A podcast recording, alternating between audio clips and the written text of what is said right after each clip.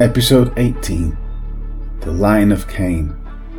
Genesis 4, verses 17 to 26. Verse 17 Cain had intimate relations with his wife. She became pregnant and gave birth to Enoch. At that time, Cain was building a city. He named it after his son Enoch. This genealogy introduced here will lead to a division between the godly line of Seth and the wicked line of Cain. The line of wickedness, even from the beginning, is removed from the presence of the Lord, just as Cain was, and is centered on worldly things and the love of those things. Cain's wife bore Enoch, and Cain built a city and called the name of the city after the name of his son, Enoch. The name of Cain's son Enoch means dedicated.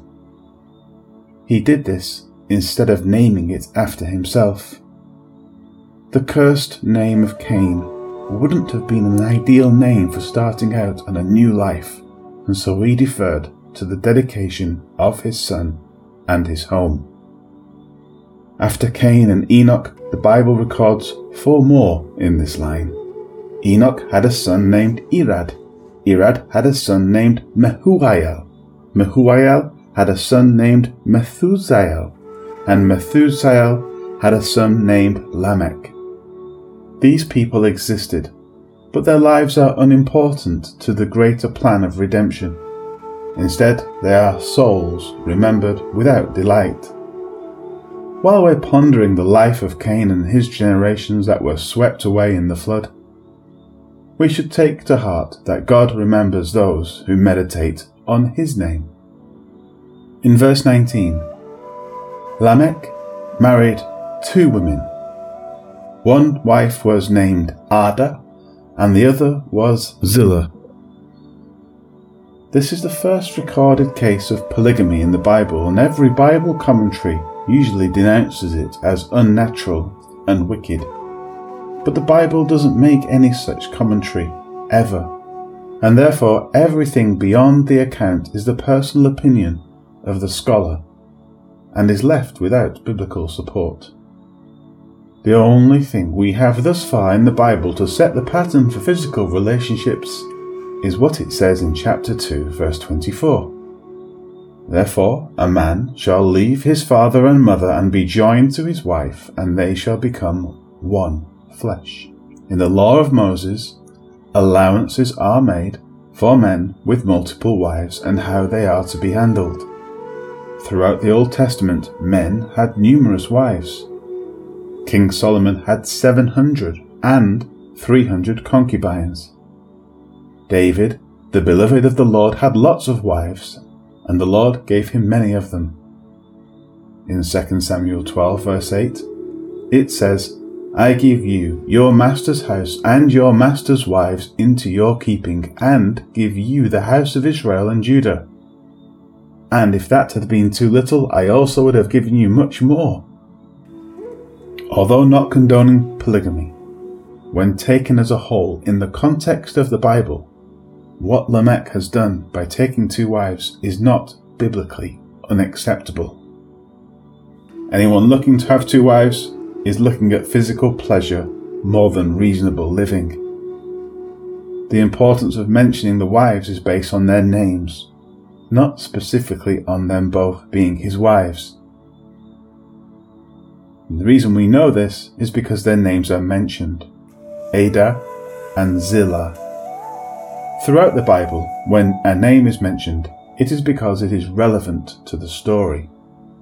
The importance of these two women surrounds the meaning of their names as well as who their sons are and what they did. Their sons brought about the beginnings of a stable civilization that became a complete culture, even as we know one today. Verse 20 Ada gave birth to Jabal.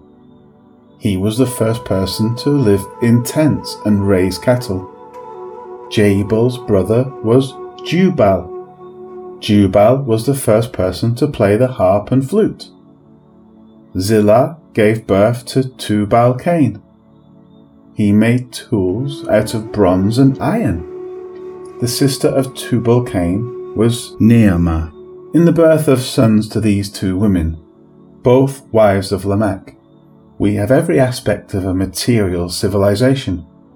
We have both the pastoral life for feeding people, we have music and culture, and we have industrialization.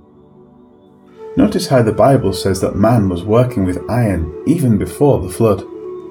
Early man wasn't the Neolithic Neanderthal that modern science makes him out to be. Instead, he was a highly civilized social creature which had formed a noteworthy culture.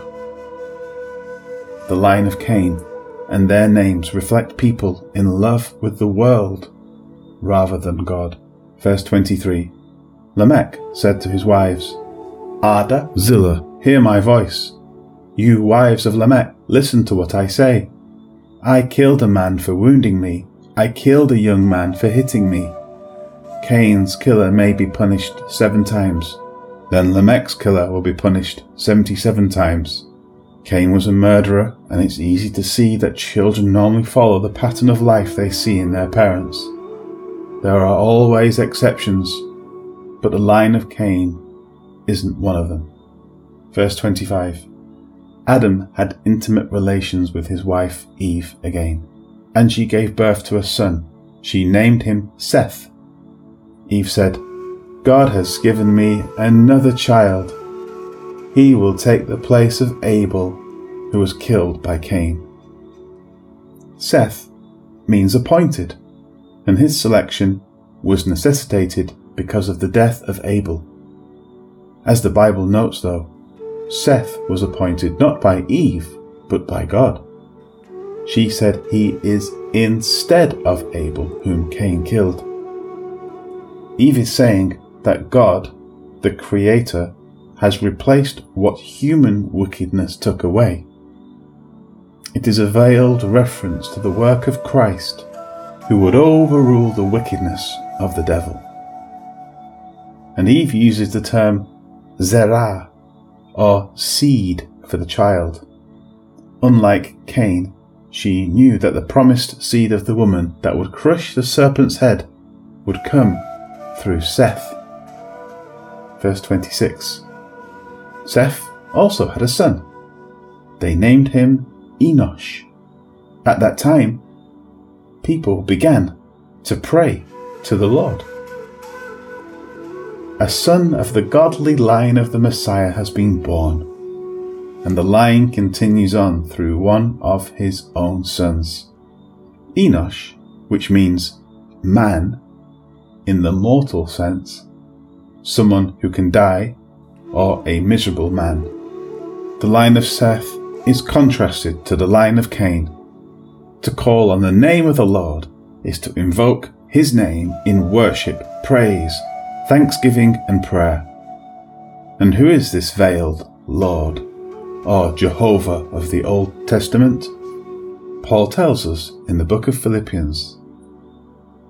Therefore, God also has highly exalted him and given him the name which is above every name, that at the name of Jesus every knee should bow, of those in heaven, and of those on earth, and of those under the earth, and that every tongue should confess that Jesus Christ is Lord, to the glory of God the Father. Hallelujah and Amen.